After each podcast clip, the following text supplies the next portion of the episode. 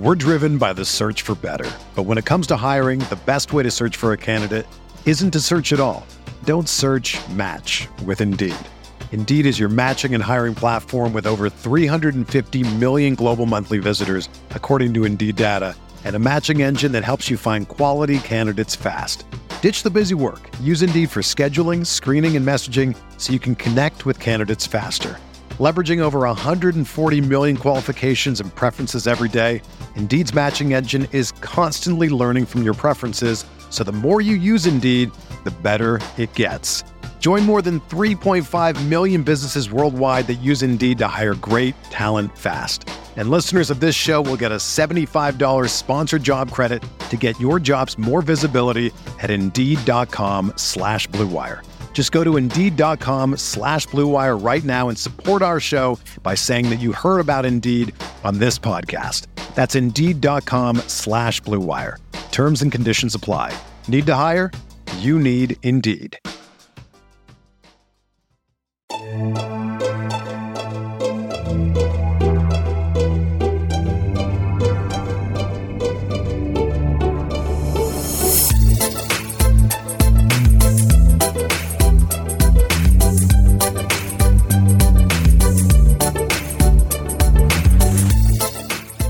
Hey there, Knicks fans. How you doing? It's your boy Jonathan Macri with you for another episode of the Knicks Film School podcast coming at you on a Wednesday in the middle of August. But listen, this is Knicks basketball, baby. There are no down times. There are no breaks. Um, we just keep going after it because there's always stuff to talk about. There's always news. Uh, there is always something to be, you know, teeth sinkable. Is that a, is that a word? I think I just made it up. Uh, something to sink our teeth into. Um, this week is certainly no exception. Today's guest, Adam Taylor of Celtics blog. Um, he is, of course, a returning guest, uh, a very good friend of mine. Brought him on today to speak about uh, two new Knicks additions, notably Kemba Walker and Evan Fournier. Um, and uh, we got into all kinds of fun stuff. A really good conversation, very informative from someone who watched uh, both Kemba and uh, Evan play every one of their games uh, for the Celtics. In uh, Kemba's case, over the last two years. In Evan's case, uh, over just the second half of last season. So that conversation is coming up in a bit. And boy, couldn't have timed it better because what happened on Tuesday? Well, Mr. Walker and Mr. Fournier were introduced to the assembled media masses at none other than the world's most famous arena. It was a, uh, oh boy, it was a star studded affair with Fat Joe decked out in his finest white home jersey, uh, Kemba Walker jersey. Um, there's a picture I saw on Twitter before of him smiling with Kemba Walker and Tom Thibodeau. What universe am I living in? Uh, I don't know, but it's a good one. Um, fun press conference. Uh, there was a lighthearted moment where uh, Mr. Uh, Marc Berman asked Kemba what the plan was for him playing this season. Would he play back to backs or whatever? And he he quickly deferred to Tibbs, who merely replied, "He's playing." Of course he is. What else would we expect Tibbs to say? Um, but it was a good presser. Um, uh, they both went up to the uh, top of the Empire State Building later in the day, and there was a nice interview that aired uh, courtesy of Ian Begley at SNY with Kemba Walker. You know, I mean, look, put, putting aside the uh, pomp and circumstance of it all, uh, as these press conferences tend to tend to be, um, two things are important. One, this is just a reminder the Knicks got a lot better this offseason.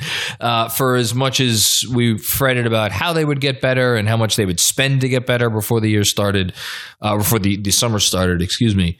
Um, they got better at a reasonable cost. And um, it seems like both of these guys are really excited to play here.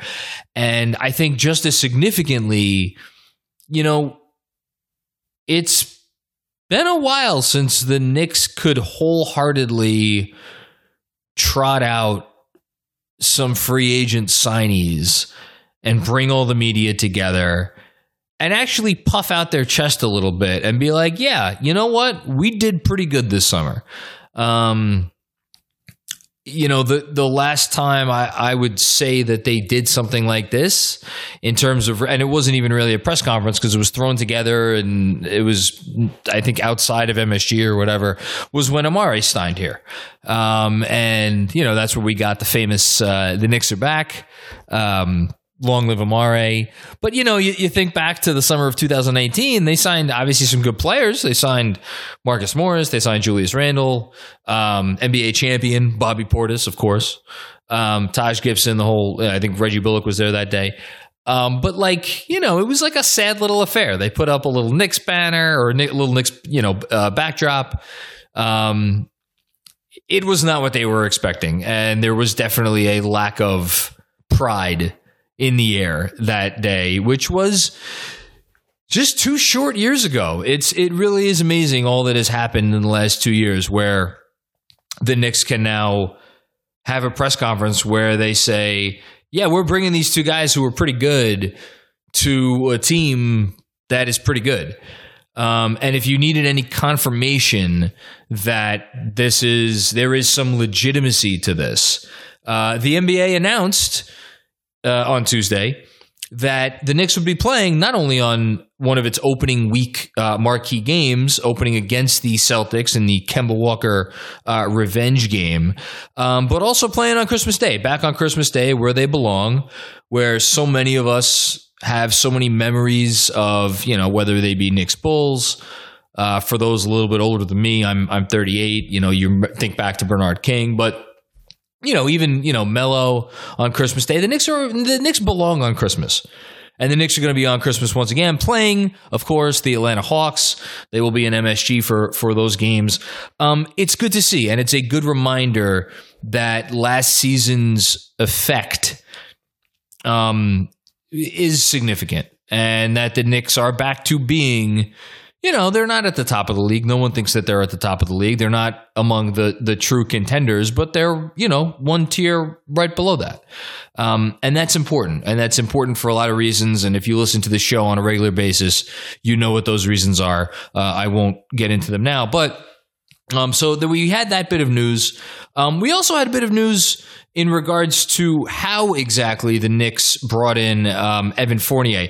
So it was announced uh, I think it was first reported uh, by um, few outlets reported. I want to say Woj probably had this first.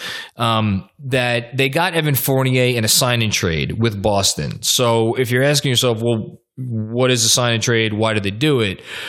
Um, anytime you're a team that signs and trades a player, any amount that you don't have, or you take the amount that you're sending out. So in this case, it's Evan Walk, uh, Evan Fournier's uh, first year salary, and you subtract the amount that you're getting back, and what's left is a trade exception. That's roughly how the math works out. So in this case, the Knicks traded, or the Celtics signed uh, Evan Fournier, and then traded him to the Knicks for nothing. they they traded him to the Knicks uh, for I think it was uh, there was a little bit of cash involved. It was like a hundred grand, and they also sent back two second round picks for um, the trouble. Now. Again, you're asking yourself why. So the easier answer is for the Knicks. Why did they agree to do a sign and trade um, with Boston. They got two second round picks back, but really it's one second round pick because the one of the second round picks, as was reported by Keith Smith in the deal, is a top 55 protected second round pick from the Charlotte Hornets that the uh, Celtics had acquired in a, another transaction. Uh, that is a 2022 second rounder that if it lands in the top 55, it does not convey. So either the Hornets are going to shock the world and become um, one of the five best teams in the league next year, in which case the Knicks will have themselves a pick between 56 and 60, or they will not have themselves any pick. Um, that's one of the picks. The other pick. It's a little bit complicated. I'll try to explain it as best I can. Um, the Knicks will receive from Boston either the worst of Washington or Oklahoma City's 2023 second round pick or the better of Miami's or Dallas's 2023 second round pick. Simplest way to look about look at this is if we assume that uh, two seasons from now the Heat and Mavericks will both be better than the Wizards and Thunder. Essentially, the Knicks are going to end up with the better of either Dallas's second round pick or Miami's second round pick. What is that going to be? I don't know. Is it going to be the 50th pick in the draft? Is it going to be the 45th pick in the draft? Probably something in that range. Those those teams are are both pretty good. Um, so did they get a lot for this sign and trade? No, um, not really. But the the alternative was to get nothing, and it's just to sign Evan Fournier using cap space. So from New York's perspective, it's basically like something is better than nothing. From Boston's perspective, um, they now get a set what has been reported as a $17.1 million trade exception, which um, basically means that they could trade for a player and send out salary and take out take that player's salary into that trade exception as long as the player's salary does not exceed $17.1 million. Uh, this is not a Celtics podcast, so I'm not going to get into the ins and outs of who they might be looking to acquire with that trade exception. Um, suffice it to say, uh, I think the Celtics are thinking about how they can go about getting in the Bradley Beal st- sweepstakes next summer. My guess is that they will try to acquire a player into that trade exception at some point in the next year because they have a year to use it. And then maybe try to flip that player and an additional player in a Bradley Beal sign and trade next summer. The Celtics have long been rumored to be um, at the head of the Bradley Beal sweepstakes, uh, mostly due to Bradley Beal's connection with uh, Jayson Tatum and their friendship and the whole thing. They were obviously on the Olympic team together this summer. Um, so uh, that is that. You know, you could argue that the Knicks shouldn't have agreed to do the sign and trade because this might help the Celtics ever so slightly either assemble a better trade package for Beal in a year from now or whatever. I mean, you know, I read into that however much you you wish. Um, to me, I, I don't think I ever thought the Knicks were uh, in the Beal sweepstakes. I still don't really think they're in the Beal sweepstakes, and uh, I'd be surprised if they ended up with him um, moving forward. Okay, so that's that. We also had another bit of news. Uh, involving Taj Gibson, the great Taj Gibson, uh, one and only Taj Gibson. His deal, which was originally reported as a uh, one year contract for the veterans minimum, uh, which in his case, because he's he's played quite a few years, uh, would be like three point something million dollars, is actually going to be a two year deal. I believe it's fully guaranteed, although we haven't gotten firm reporting on that for the full room exception. So that's four point nine million dollars this year, and uh, I believe five point two million dollars um, in the 2022-23 season. Why did the Knicks do this? Well, one, it's doing a solid to Taj Gibson, who's been everything they could have asked for and more, and quite frankly, um, was probably the second best player on their team during the during the playoffs against Atlanta. Um, Five million dollars for him this season and next season is, I would argue, a bargain. Um, but really, this was a matter of the Knicks had their room exception sitting there. They have a roster full of uh, fully guaranteed players. They're basically their first unit, their second unit, the two rookies, Kevin Knox and Taj Gibson, all on guaranteed contracts, with Luca Vildoza presumably fighting it out with um, Dwayne Bacon for the final roster spot. Um, they had this money; they weren't going to spend this money anywhere else.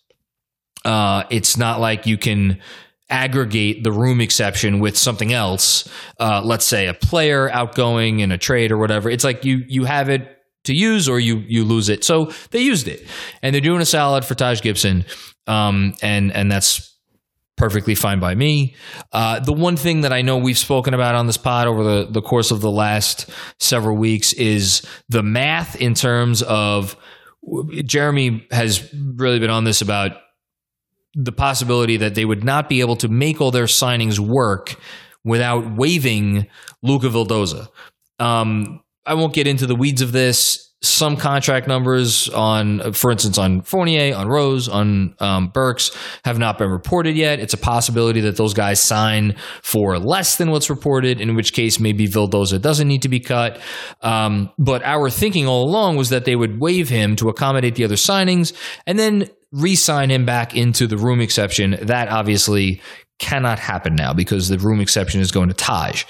Uh, does this mean the end of uh, the other Luca in New York? I don't know. I guess we'll find out in the last few weeks or in the next few weeks. Um, but um, suffice it to say, I do not think this is any anything anybody should be losing uh, any sleep over. Last thing, um, I would be remiss if I did not mention the um, runner up for this season's MVP, Joel Embiid, uh, signed a Supermax extension, which is going to uh, keep him under contract with the, uh, well, with, with somebody. Uh, possibly the Sixers, possibly somebody else if he decides to ask for a trade at some point. Um, through the 26 uh, 27 season, although that last season is a player option, but he's going to be under contract for a while. Um, I want to mention this just because, you know, I know that there are a lot of Knicks fans who have a lot of feelings about what the Knicks did this summer in terms of tying up their cap space for at least the next two years. Um, and maybe some other Knicks fans who are, you know, annoyed at the constant conversation about what star are we going to trade for? And, you know, what young players are we going to send out in a trade? And why can't we just enjoy this team and, and the whole thing which by the way I want to do and I'm very excited for this team to play this year and I don't want to trade away anybody in the next year. But the Embiid Supermax signing is just the latest reminder as as is by the way quite frankly the way Boston has operated. Like they basically decided to punt on the possibility of cap space for next summer to uh, try to acquire their clear number one free agent target. They just signed Marcus Smart to an extension. So it's like teams don't operate anymore under this guise of let's get cap space and then somebody will want to take our money. You know, we saw it with um, Miami um, guaranteeing Dragic, only to then ship him out in the Kyle Lowry sign and trade. It's cap space. I'm not going to say it has no value anymore. It has some value, um, but it's more value in theory than in actuality. If you want to if you want to look at me and say, "Well, why is it such a priority that the Knicks, you know, have all of these expiring contracts in 2023?" My answer to you is simply that money coming off the books sooner rather than later is always appealing, unless, of course, you're talking about a superstar, because those contracts not only are more appealing to you as your franchise, but they are more appealing to some other franchise who might be akin uh, or, or might be, you know, looking to trade a star and just get back a lot of flexibility so they can reshuffle their deck sooner rather than later. Um, flexibility is never a bad thing, um, which is why you're still going to see teams prioritize shorter contracts for, you know, again, anything less than star players. But just, you know, again, the, the Embiid extension, it's a reminder. If you want to get a superstar player in this league, you either have to be lucky enough to draft one um, or you're going to probably have to trade for one. Um, and those are those are those are the two realities of of the way things exist in the NBA um, right now.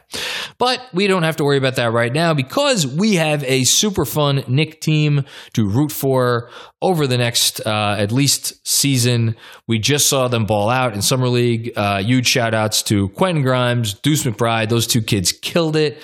Um, Obi Quickley obviously had some nice Summer League performances as well. Jericho Sims could be my third string center any day. And uh, lots of good stuff to look forward to. We're driven by the search for better. But when it comes to hiring, the best way to search for a candidate isn't to search at all. Don't search match with Indeed.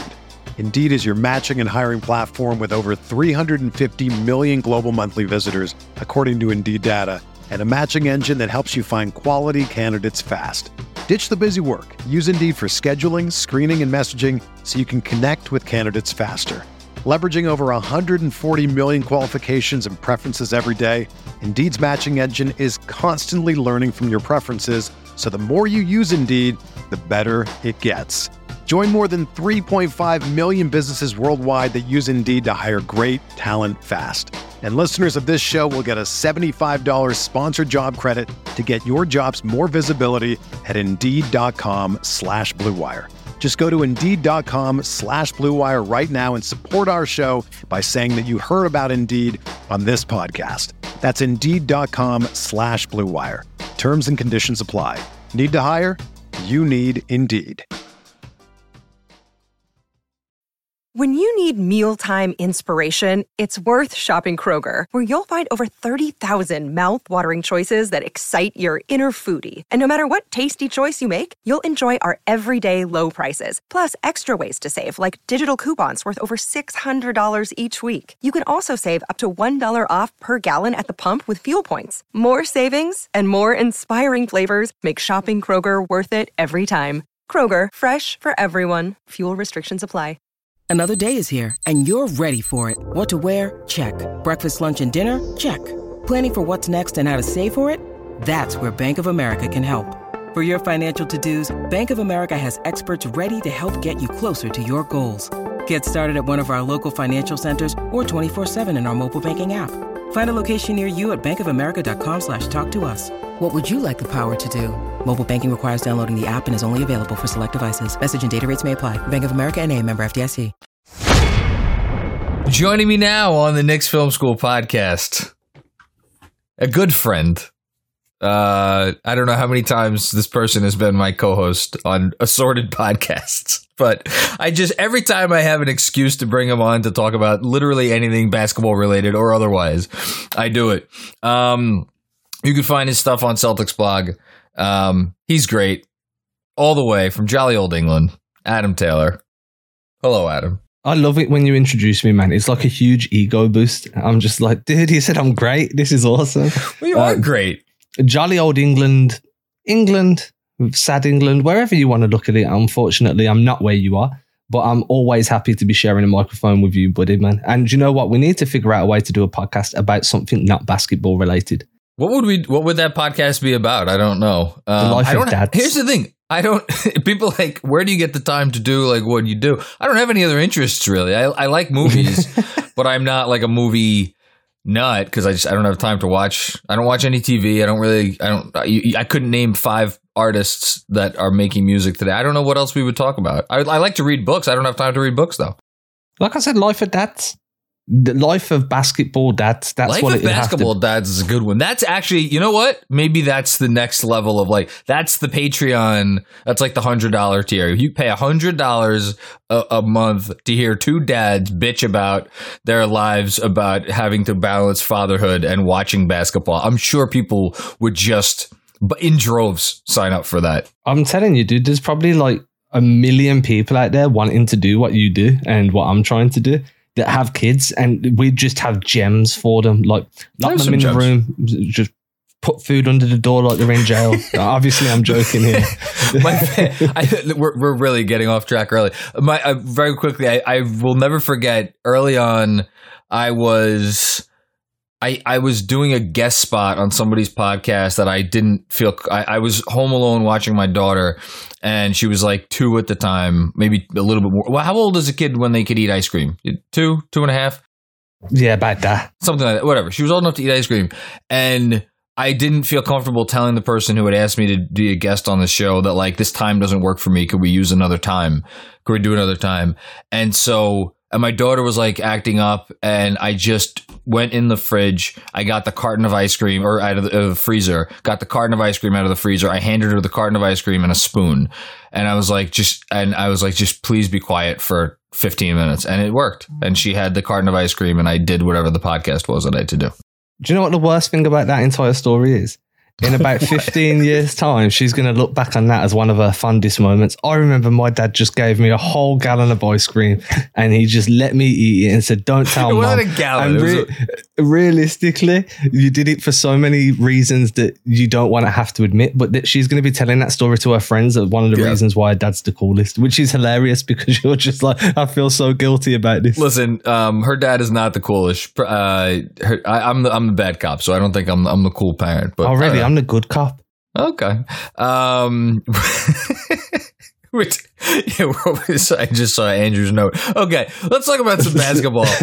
um, so you're uh, you obviously cover the hold Celtics. on, hold on, John. Yes, this is a podcast. You have to now say the note to your audience that had no idea what the I'm gonna read was. it. Thank you. So Adam. An- Andrew just tried to. I didn't realize we were opening with Parent Corner. Yes, Simmons and uh, Joe House close, or who was it? Joe, no, It's it's not cousin Joe Sal, House. cousin Sal. that they do it. Yeah. closes with Parent Corner. We're opening with Parent Corner. We I mean, do- I'm going to be quite honest here. We don't get therapy's not really a thing out here. So th- this is this is cathartic for me. Man. That's great. That's great. Happy to do it. And as the non-parent here today, I'm very much not looking forward to this world that you guys have presented. Although, you know, I guess we'll see. I'm nearly 11 years in, man. It's uh, it's easier at this point. I just get slammed doors and rolled eyes. It's fine. There It's it's the, it's the most beautiful thing that'll ever happen to your life that will also uh, effectively ruin your life. Um, It'll ruin your bank balance. I don't know about life. but, uh, but I digress. Okay, basketball. Adam, you uh, you cover the Celtics uh, as you I have. attempt to cover the Celtics. Yes. You do, and you and you do it very well. So obviously, you're on here because um, I don't even know if like an hour is going to be enough time to talk about it. But um, it- obviously, Enes Kanter is back on Boston. So let's let's go through the stages of grief. I was delighted. Are you an Enes Kanter guy? I'm a Enes Kanter's better for the Celtics than Tristan Thompson guy. Oh, okay, that's fair. Yeah. Um, so yeah, congratulations, you got him back. um, and uh, you know, all you had to give up was was was Kemba Walker and, and Evan Fournier. Let's start here because there's a lot of different directions we could go with this conversation. Um, and I just want to ask you generally, and I have a feeling I know what the answer is going to be, but um, I want your your take of Kemba and Fournier. Are you disappointed to lose both guys, one guy, neither guy, and if the answer is like that, you're disappointed to lose both guys. Who who would you who are you more disappointed to lose? Putting Yeah, aside, actually, let's put aside the contract for a second, just as players. For put aside the money. I think I'm more disappointed to lose Fournier than I am to lose Kemba. That's what I figured you'd say. Okay, Yeah, So why I think that? that? Fournier offers you consistency in terms of he doesn't have a gen- degenerative knee issue to have to manage. I think that's a very important factor. Um, You might say. More, more importantly for me, like um, you Kemba is scoring. That's what you're getting from Kemba Walker: scoring and leadership. Fournier can give you a bit of playmaking, and he can operate in the seams a little bit more than what Kemba does. And defensively, he's not a target when when you get deep into a playoff series where teams are really just going to go route one and just continually try and get switches onto Kemba. So I think that Fournier just offers you a little bit more versatility than what Kemba does, and for that reason, I'm and he's cheaper, so I'm a little bit sad about that. Well, the money obviously. So he made last season. I think he made exactly half Kemba, rough or whatever, where whereabouts. Approximately, yeah. approximately half what Kemba made. Um, that's what I figured you'd say. Um, so let- you know what? We'll save we'll save Kemba for a bit. Let's let's talk about Fournier. I was, and I don't know if we ever had the Fournier conversation this season, um, but I was not a huge Fournier guy, mostly because I paid attention to the playoff failures. Um, I just never got the sense that he's like, you know, a guy that you you, you want, you know, in those in those huge moments in those huge games. I've come around a little bit more now because I think he was miscast in in the role that he had in Orlando. With you guys, he was. Well, let me ask you: when he was on the floor, would you say he was their was he their third best player? Was he their fourth best player? How, what what role did he slot into with Boston? I mean, it's tough, man, because most of the time he was on the floor, Jaylen Brown was injured. So Oh, we didn't really get to see how that kind of shook out long term. Um, I think when everyone's healthy, he was your fourth best guy because Okay. Kemba Walker is still going to demand more touches than what Evan Fournier is. And the reason that the Celtics moved for Fournier was because he can operate in that supplementary role as like a fourth guy who can play more off ball and create lanes off ball. But for most of the season, he was second and third, just for the time he was in Boston anyway, simply because of the way the injuries shook out.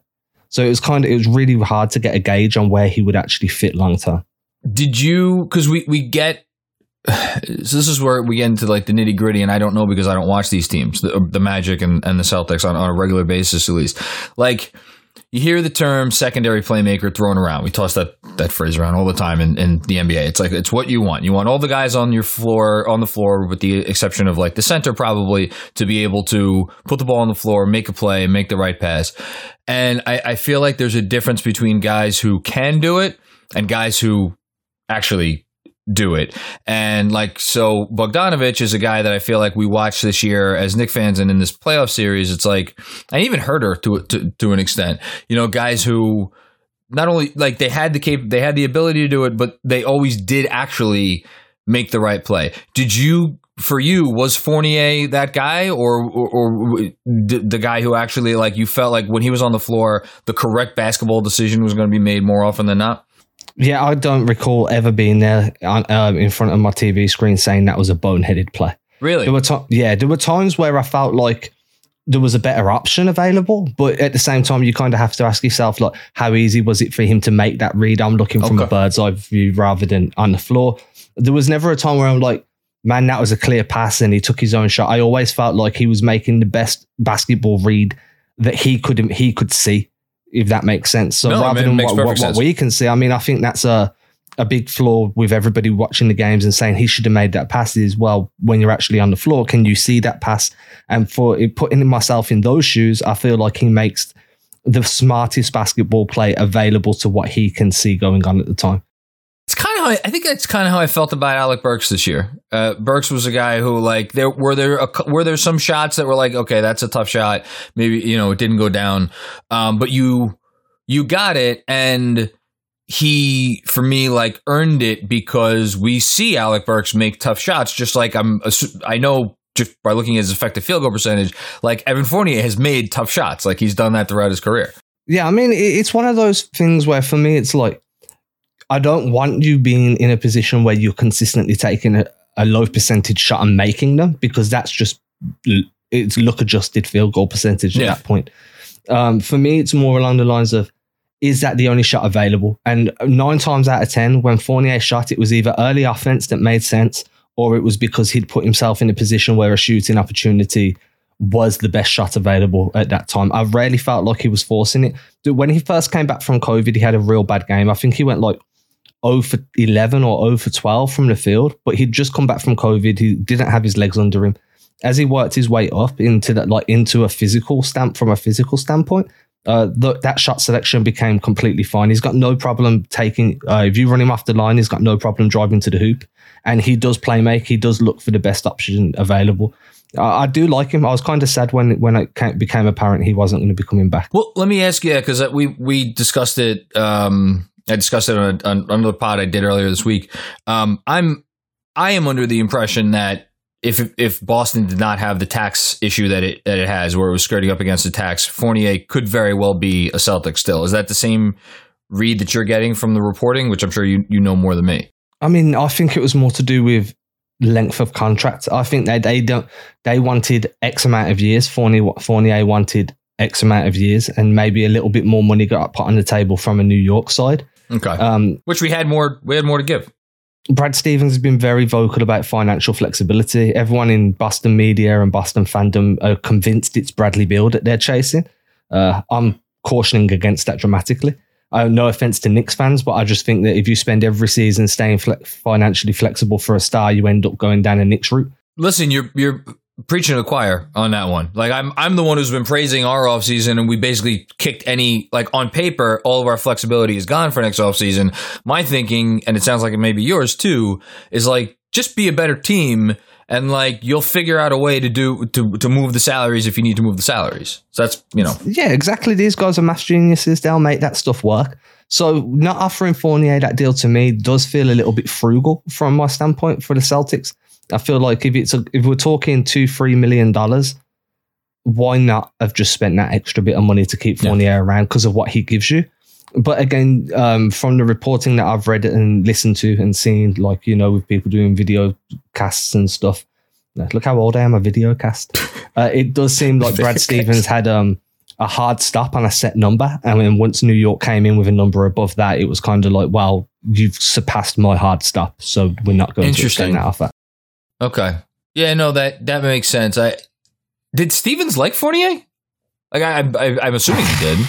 I mean, Stevens don't tell you if he likes anyone. he doesn't tell you anything, dude. Like, um, I thought he liked Kemba. Kemba was the first guy that got moved. So maybe that's maybe he did like him, but he just knew that Kemba wasn't going to be the guy to take him forward.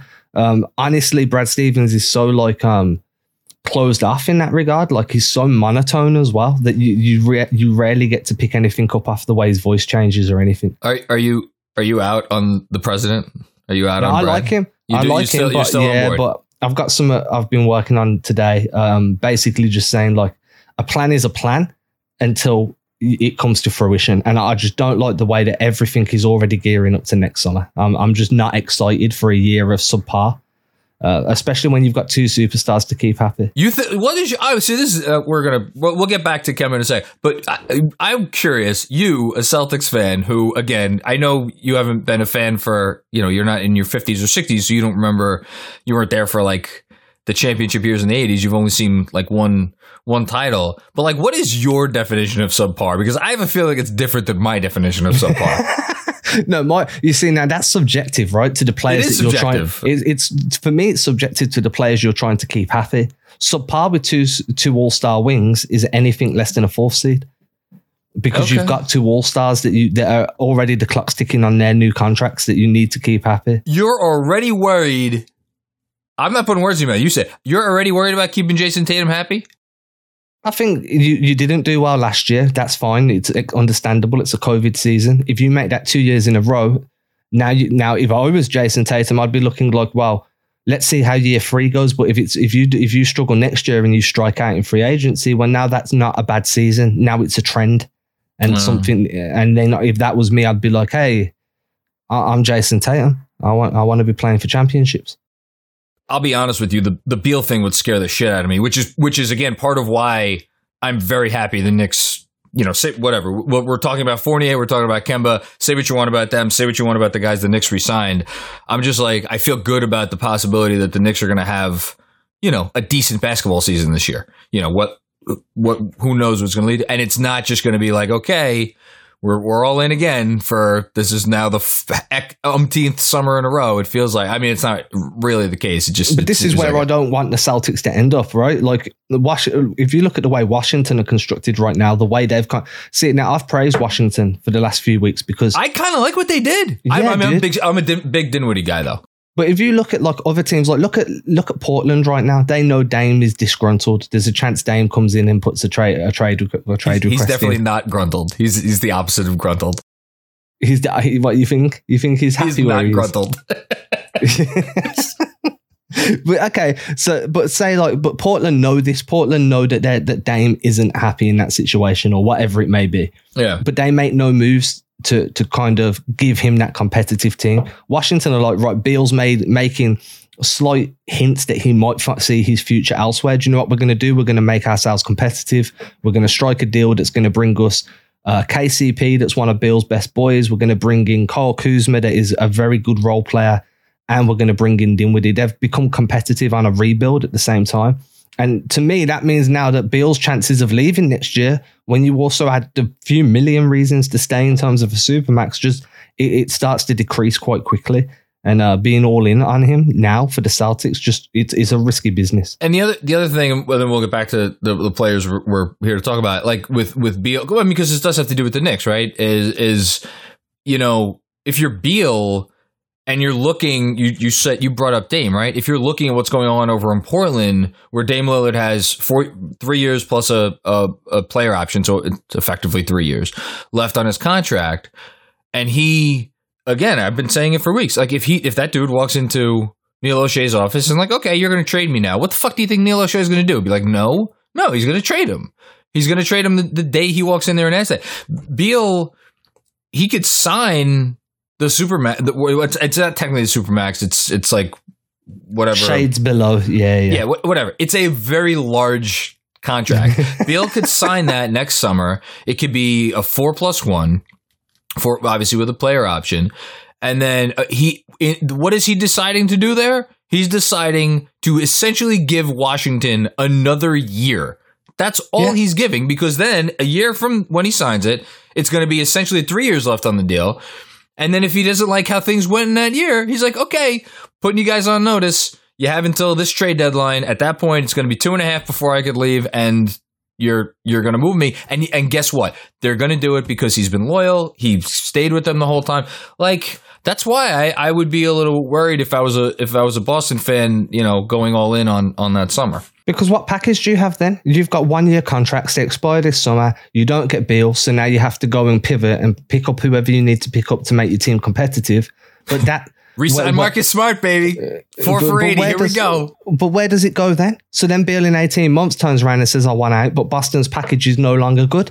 So it, uh, there- there's, for me, it's just a really dangerous game to be playing in just putting all your eggs in that one basket. Well, so they did put all their eggs in this basket, and part of putting all their eggs in this in that basket was moving on from uh, one Kemba Walker, who uh, notably did make an All Star team in a Boston uniform. I, I think it was, you know, it was he was not probably one of the first, you know, That's where it all went downhill, dude. from that All Star game. From that All Star game, from that game, he was never the same Kemba Walker. So let's you want to let's go back to that season. So up up until that All Star game, he had played. Well, I mean, I think that was that was when the All Star game was still like traditional. It was after like fifty games or so. Um, he had a pretty really very good season in the first half of the season in Boston, right? Yeah, he was he was Kemba Walker. He was everything you'd expect getting Kemba Walker from Charlotte. You were getting Kemba Walker. There was a few bedding in problems to begin with, you know, figuring out who went where, Mm. what roles everyone played. Uh, you, But not rem- not not problems that you couldn't overcome um, is what I'm gleaning. Yeah, and they were, and the team were doing well. They were succeeding. That was still the Hayward season, if I remember correctly. Yes. Yeah. You know, you still had Hayward having the best season he'd had in the Celtics uniform as well. Everything was coming up roses. And then Nick Nurse got his hands on him in that All Star game. And Nick Nurse put a curse on Kemba that's never been lifted. I'm laughing. Nick Nurse seems like he's he seems like a shisty guy. He seems like a guy who could put you know put a little bit of a hex. It's voodoo, dude. I'm telling you, dude. I don't know how else he won a championship and how else he bust up Kemba. So I so again I I've been I've mostly spent my time studying his injuries from from last year. I did not go f- so far back as to the first season he was in Boston. I'm just looking at his basketball reference page, the game log now. He missed the first one, two, three, four, five, played a game, and then missed another one after that All Star break. What what do you, what happened? The knee inflammation started. Like That's um, when it's it literally started at the Star. Okay, I, Yeah, wow. yeah. So the knee inflammation started after there. There was people saying that Nurse played him a few too many minutes. Uh, at that point in time, um, from a Celtic standpoint and like um, from a fandom standpoint and reporting standpoint, it was very much just, hey, this is knee soreness. It's manageable. There's some swelling. We're going to give Kemba Walker time to heal. Okay. And then obviously the league got shut down because that's when COVID reared its head. And everyone then was like, Kemba's going to have so much time to rest that knee and get it right and get on a strength and conditioning program. And then the news started coming out. Kemba's knee's worse than first thought. Maybe it's arthritic. Maybe it's ligaments. He's going to need surgery in the off season. He's still unable to put weight on this knee. And from there, that kind of started to build up into a bigger and bigger Kemba Walker knee issue. And I actually released a podcast saying, let's talk about Kemba's knees. Like, because it was that big of a, a how, talking how was that received? Uh, I don't know. I didn't look. I just kind of put it into the ether and left it there. I done it with Kyrie too. It's a good move. Um, but it was definitely like for me, it was like um, you know, they moved Kyrie when they when they had Kyrie the second year of Kyrie's season, um, second Kyrie season in Boston. There was issues with his knees, and part of me believes that some of the reason they moved on from Kyrie, other other than the locker room issues, was because they felt that knee issue would become degenerative in a year or two down the line, and then they get Kemba Walker. I was about to say something unkind about Kyrie, but I'm not going to say it. Oh, go on, because I want to. I want to giggle. No, I can't. That would be. I, I don't wish ill on any person, even someone There's, a, that there's I. a chat feature. I- just send it to me personally. I'll I'll send it to you later. Um, shout out to Kyrie Irving. What a what a just a bastion of humanity. Um, okay, so Andrew's face. Andrew's face is a picture, dude. It really is. No comment. There you go. That's it. All right. Uh, that's that is the new slogan of Knicks Film School Podcast. No comment. Everyone is talking about magnesium. It's all you hear about. But why? What do we know about magnesium? Well, magnesium is the number one mineral that 75% of Americans are deficient in. If you are a woman over 35, magnesium will help you rediscover balance, energy, and vitality. Magnesium supports more than 300 enzymatic reactions in your body, including those involved in hormonal balance. From functional medicine doctors to mental well being and female hormone experts, we all know that magnesium is the one mineral to improve all aspects of well being and health. But which one? Magnesium Breakthrough from Bioptimizers, the trusted choice recommended by leading experts with seven best absorbed forms of magnesium to ensure your body receives the support it needs for overall well being. Go to bioptimizers.com slash balance today and use code BALANCE10 for 10% off. Support your journey to wellness at B-I-O-P-T-I-M-I-Z-E-R-S dot com forward slash balance. Magnesium Breakthrough from Bioptimizers, your foundation to optimal health and vitality. So I'm just looking um, before the All Star break uh, of not this year. The, again, his first season in Boston. Uh, Kemba was shooting just about 39 percent from deep, um, and then he played one, two, three, four games um, before the bubble. Um, his came back. His his shooting was kind of tailing off, but again, it was only uh, four games, so who knows? In the bubble, in like the regular the, the regular season bubble, like the, the non playoff games in the bubble, it was only, it was only six games. I'm looking. He shot uh, forty three percent from deep, um, and then in the playoffs like obviously you guys went to the conference finals and you, you, you took Miami to to six games and he played notably in all of those games. Um, you know, averaged almost twenty points a game, five assists. But again, the three point percentage, I, I've I've tried. I'm like I've been studying his numbers, especially from last season, and I feel I feel like the the three point percentage to me, and I don't know that I have any logic behind this whatsoever, but that to me is like is that an indicator to how he's feeling physically? Because it seems like it ebbs and it and flows. Yeah, so he's very much a rhythm guy from what I gathered during his time. Like um he was missing back to backs all last season. Yes, um, that we know. He sat every back to back. His first game back off one of those back to backs was usually a poor shooting night. Interesting. Uh, that, that was a general kind of observation that I made. Obviously, there's exceptions to that rule. There were games where he came off a back to back and played well. But as a general rule of thumb, after a missed game, he, just knocked him out of rhythm. His best games came when there was like a five, six stretch, uh, five to 10 game stretch where there were no back to backs. And he built that rhythm, that continuity within the offense. And then he would start firing away and actually being consistent from free. Um, but it is definitely how he's feeling. He, he definitely relies a lot on his lower body to generate his shot. Um, I know some guys are more like um, hips and torso, but Kemba definitely relies on his legs. So when that knee's injured, and he has spoke about this as well, like um, he said, um, there's moments in time where he makes a move, and before he makes it, he's already anticipating it to hurt. So that kind of that that extra split second Gotcha. now means his reaction times are a bit slower. So um, yeah, I do think that he's more of a rhythm guy than he than he is um like how he's feeling physically. He'll push through the pain, but if he's not in rhythm as well, then he's going to be real bad. Yeah, I'm just I'm just trying to think because so spot ups, his spot up numbers last season were, were really good. He like hit, hit, any wide open threes to the extent that he got them. He was hitting those at a great rate. But like, you know, this is Kemba Walker. This is the guy you get because of the step backs and like he's you know he's he's you want him to be ideally what he's always been, which is like poor man's Steph Curry, you know, poor man's uh, Dame Lillard, um, which means you know creation out on the perimeter. He's not you know he's not a stand, just standing there waiting for, to be passed the ball. So I my my biggest thing this season, and I'm already starting to think about it, is like how do they how does Thibs and how does the Knick organization kind of find this gray area where you're still trying to utilize Kemba for the things that Kemba has always done, but you're not pushing that envelope too much and you're still trying to make sure you get him, you know, enough opportunities off ball that he's not pressing too hard. Do you, that's that's my fanciful dream at that point. Do you think that is pie in the sky stuff? I'll, I'll I mean, know, the Celtics tried to do that a bunch last season. Like, um, it didn't didn't work out. Nah, so they were like, right, then we- we're going to limit your isolation play. We don't want you doing those step backs as much because it's putting strain on the knee. Okay. So what we want instead is we're going to ask you to um, catch off a come off a dribble handoff and just fire straight off that screen, or dribble over the screen and then come pull up for the free or hit the pass. If you are penetrating, we don't want you to risk that knee as often. So Yeah. we want you to either dish or we want you to go up and under.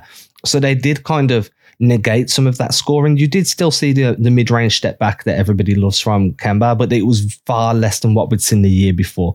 So to me, it did it did seem like there was a shot selection that the Celtics liked Kemba taking because Okay. of the phys- because of the lower physical strain, and then there were shots they didn't like him taking because of the inc- increased physical strain. But it- it's so easy to be like to ask a guy to do that and then put him in a game situation, and then he has to give up a shot that he's super comfortable with. Like um, you could see sometimes it would get frustrating for Kemba because if he wants that step back mid range, he, he and he can't have that. Well, now he's he has to kind of process through that and then look what he can do elsewhere, and it just slows down the flow of the game a lot. It becomes quite disjointed. You're asking a guy to go against the instincts he's had since he was probably, I don't know, Yeah. what, eight years old? I have no exactly. Yeah. Yeah. idea. Um, yeah, I, I mean, the, the the most encouraging thing that I've found so far is so obviously he didn't have a training camp last season. He missed the first eleven games, came back, struggled shooting immensely in those in his first 10 games back and you could even push it a little bit further than that. But if you take away those first 10 games and you just i think it's there was 30 because he played 43 so yeah 33 games left his effective field goal percentage on the year not counting the playoffs which were a disaster his effective field goal percentage for the year was was i think it was like 54.3 it was like really good. It was it would have been the highest of his career. So i feel like I mean, you tell me. It seems like he, he the numbers say he was hitting shots. Is that is that accurate? Yeah, I mean, he was definitely hitting shots consistently as well through the season. Like I say, the bad games came after the back to backs, Okay. and I think that from a Celtic standpoint, a lot of people believe that Celtics lost some games they should be winning because they had to sit Kemba, and that was where the frustration came in more than his play because at times he was he did hit shots. As a, as a scoring guard, he was doing his job. It's just he wasn't available enough. And when you're paying a guy $30 million and you're finishing eighth seed or whatever it was, my mind's got because he's missed so many games, then that was where the frustration came more than his actual play. Did you feel like the fact that he was in and out of the lineup so much was a? I, I know they had, there were. It seemed like there were several hurdles for last season's Boston Celtics. Obviously, the COVID issues. It seemed like behind the scenes. I mean, we don't need to get into a whole thing right now, but there, it seemed like there was some stuff going on. I mean, that's fair. it seems fair to say. Um, but did but in addition to those things, did you feel like the the him being in and out of the lineup was an issue that they was a significant issue, basically in terms of them gelling as a team? Oh yeah, for sure. I mean, you've got your starting guard, an all-star level point guard that can't play back-to-backs in a season where back-to-backs are more at a premium than they've ever been in any time in NBA history. What did they do when he when he didn't play those games? Who so they obviously Smart was always in the starting lineup when he was healthy, right? Uh, yeah, I mean, pretty much. But generally, the, the ideal starting five would have been last year. It would have been like um, probably Kemba Walker, Jaylen Brown. Yeah, you probably would have put Smart at the two, Jaylen at the three, Tatum at the four, and then had Thompson at the five. I think that was the ideal five. So when when Walker was out, who who did was there the same person that went into his spot or that, Now that you were changed? throwing, throwing at things at the wall and see what sticks, dude. You had um, Jeff Teague got starts in games. I mean, you, like, when do you ever want Jeff Teague to start in you, the you, NBA? You, you, you don't you don't Um, want that. Payton Pritchard was getting starts, but he was exceptional for a rookie. Um, there I was like, a lot. I like Pritchard. There was a lot of chopping and changing around that that point Okay, so that it wasn't. So again, as you know, I am optimistic out the wazoo. My my hope is that it becomes a situation where on game because I I have to think that they're going to give Walker do the same thing, not play him on back to backs. My hope is twofold. One, there's not going to be as many back to backs this year. yeah, dude. for one, um, and two that uh, Derrick Rose is, is comfortable slotting into that spot. Is Derrick Rose the exact sort of player that Kemba Walker is? No, obviously he's not. But in terms of like what they would need from Derrick in, to, to run the offense, I don't think the, the they're put aside the fact that Rose is, is not has never been an off the dribble shooter, but like you know, as a penetrator, as a guy who could get in the teeth of the defense, who could who could who could do some things off the dribble, like they're they're not that different. So I feel like maybe your offense doesn't have to change that much.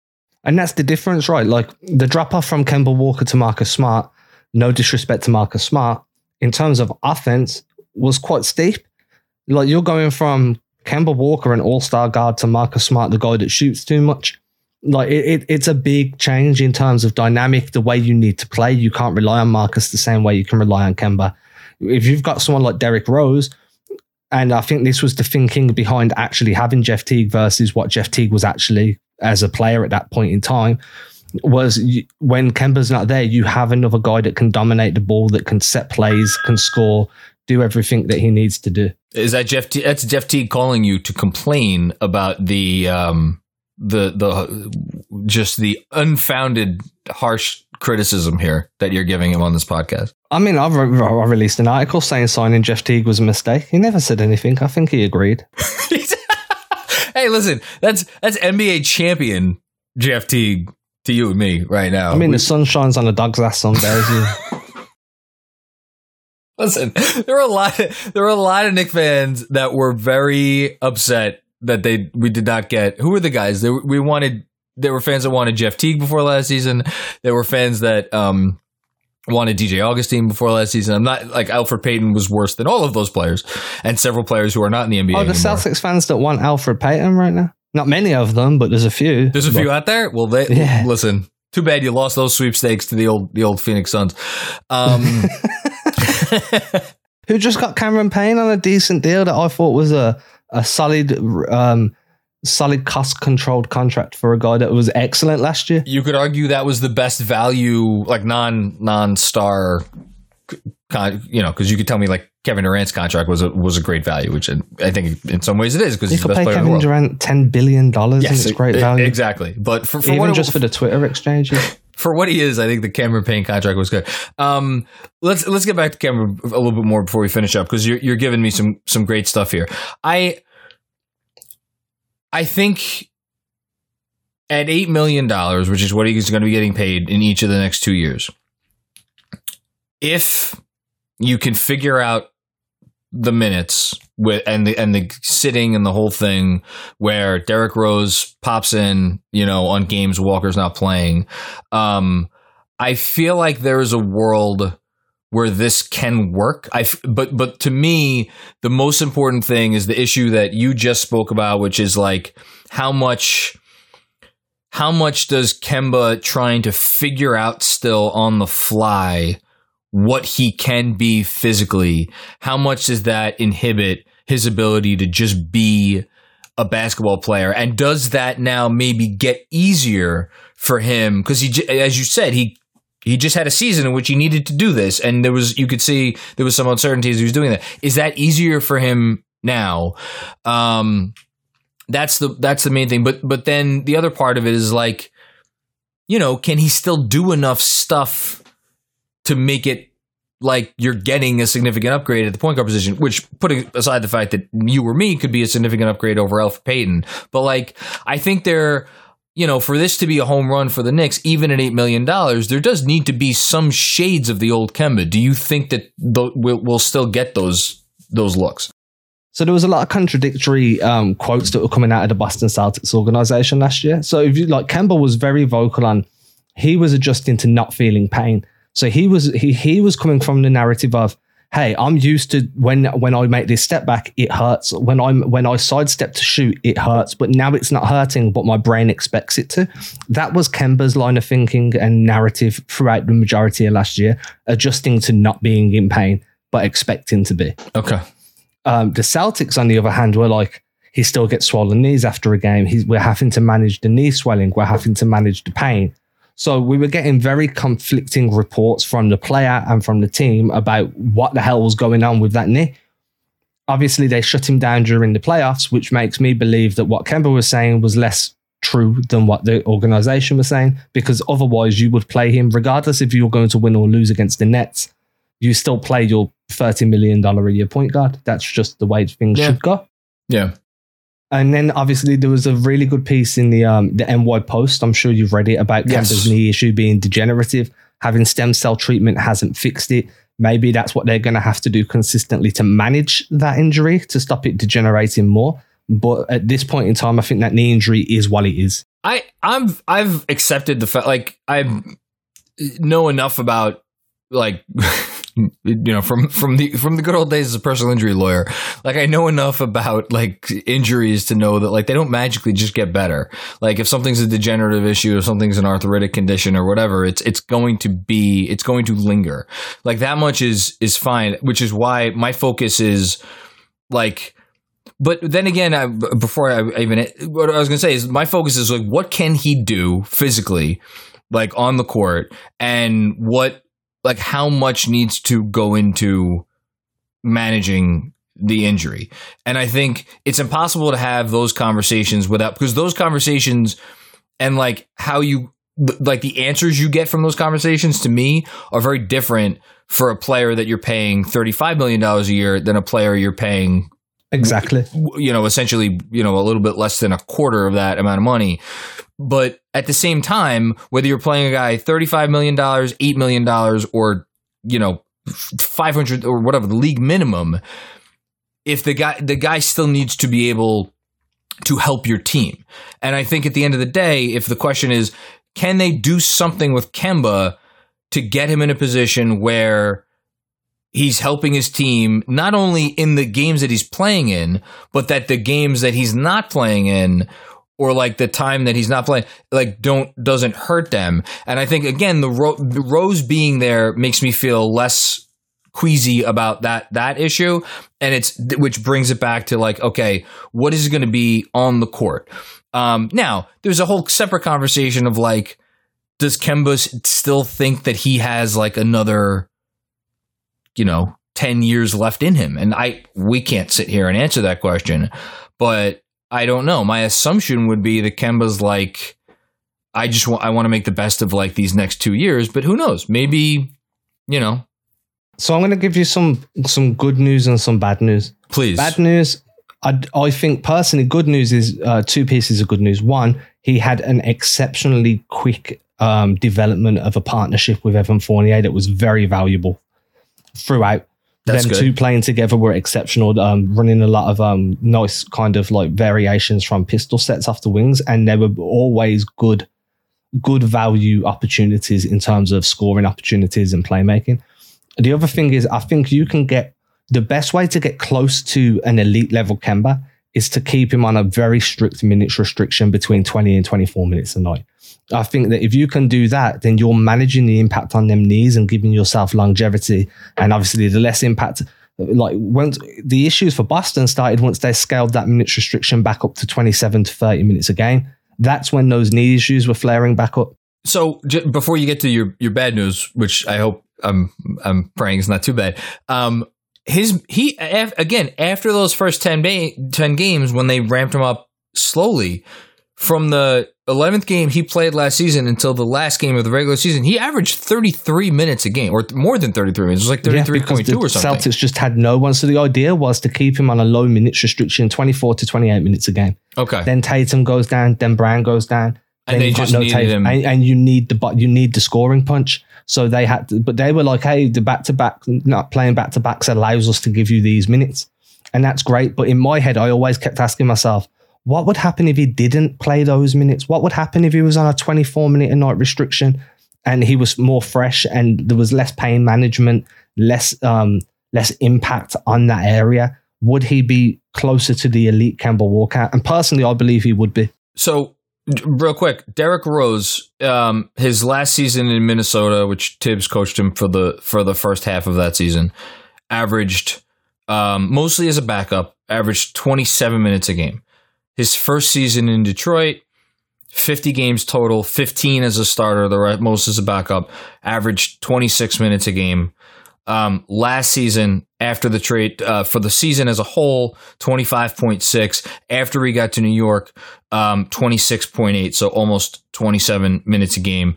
Um, and then obviously they tried to, uh, push him a little bit more in the playoffs. And that's when the, the tire blew out. What was, what did he actually average in the playoffs? He averaged, uh, he played 175 minutes in five games, um, which is over 30 minutes a night, if my math, very quick math, is correct, which um, I'm sure somebody could fact check me on that. Um, in any case, I think Derrick Rose at this point wants to be a 20, uh, 24 minute a game player? 22, 24 minute a game player? Okay. So if, if Thibs goes with the traditional, I'm just going to put one point guard on the floor at any one time, then that's a pretty direct path to Kemba Walker playing about 24 minutes a night. And I think you get the best version of Kemba Walker doing that personally. Maybe it's 26, 27 minutes, but it needs to be between that like 24 to 26 minutes a night. Well, just so uh, just so you are managing that knee, and especially when it's like uh, seven games in seven seven games in 10 days type of stint. Yeah. Managing that knee is going to be the the most important factor in getting the best production from Kemba. The bad news that I was going to say is What was the bad news? Thibs doesn't like to give sh- small amounts of minutes to people. Yeah, but th- again, yeah, okay. So I'm I'm in the process of writing something about this right now. Traditionally, this is a man who plays his starters into, the, ground. He plays his start. I mean, they they had so they had the most used two man lineup combination in, in the league. Well, they had the top two minutes getters in the league, so obviously that they played a lot together in Barrett and Randle. Mo, uh, most used three man lineup combination in the league if you add in Bullock, and they had the second most used four man lineup combination in the league if you throw in um, Elfrid Payton, and they would have had Mitchell Robinson not gotten injured uh, a couple times during the year. Their five man unit of of you know Mitch and then Elf Bullock, uh, RJ and and Julius would have blown away the second place team in terms of most used five man um, combination. So yes, but I think the Derrick Rose thing is is huge here, and I think.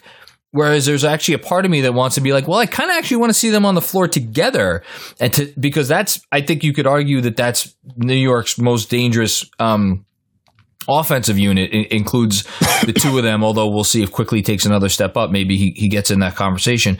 Um, I think Thibs because we saw him do this last year. He would stick to the certain plan, and then in the last five minutes of the game, when you know when it's winning time, I'm going to put the five guys on the floor who who are going to give me the best chance to win. So I think maybe we'll get some games where it's like, you know what? Kem has been really good tonight. Derrick Rose is going to be good tonight. Let's put them both out there to close this one out and try to get this win.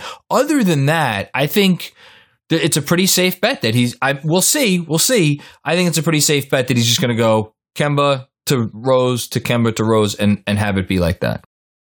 And I think that's your best option. I honestly do. Um, and then obviously, if you do need the additional ball handling, if Rose is hurt for a period of time, or you can always lean on Quickley, you're going to have Fournier there that can operate as a ball handler as well. That's yeah for the game for the game. Well, we, we know Rose is not playing 72, and we know obviously Kem is going to sit out back to back. So that's why my low key, you know, elephant in the room for the summer. Who's going to be the third string point guard? Are they going to basically you know, I will that- play as a point guard for no salary, just free green cards. Free green cards. I'm six foot three. I've got a handle from and one. I will play for you for a year for green cards. I know you're six feet tall, so it's like, um, no, but like you laugh, but like this is an issue now because you got we have a rookie. I don't know how much you pay attention to the next draft. I got this kid Deuce McBride, who I'm is- better than Deuce McBride. what's that? I'm better than Deuce McBride. You're better than Deuce McBride. Wow, Not a chance, but no, This is, no, this not, bold, no, not bold word. But you got him. You got Vildoza. Will he? Will Vildoza even be on the team? We just signed Dwayne Bacon. Uh, you know, yeah, Quickley, you know, making his argument for being a point guard. So I, I think all thing, you know, even for, well, Fournier. Back to Fournier for a second. Fournier can can run an offense for five minutes, right? Yeah, and when he did run the offense for periods of time, it, it worked. Like it wasn't laborious. It wasn't disjointed. It was very fluid. Like I'm actually quite high on Fournier. I think the Celtics lost out there. I, I think that they got a good replacement in Josh Richardson, but I still think you've took a step backwards from Evan Fournier. Well, but that- Fournier's defense isn't at Richardson's. You know, it's apples and oranges. Yeah, and, and Fournier shooting obviously, and then and we have Alec Burks back. Uh, Alex Burke, Alec Burks back, uh, back. Alec Burks back. See, third time's a charm as well. Um, so I, I think they're going to be okay filling in the point guard minutes for games Rose has to miss, games Kemba has to miss.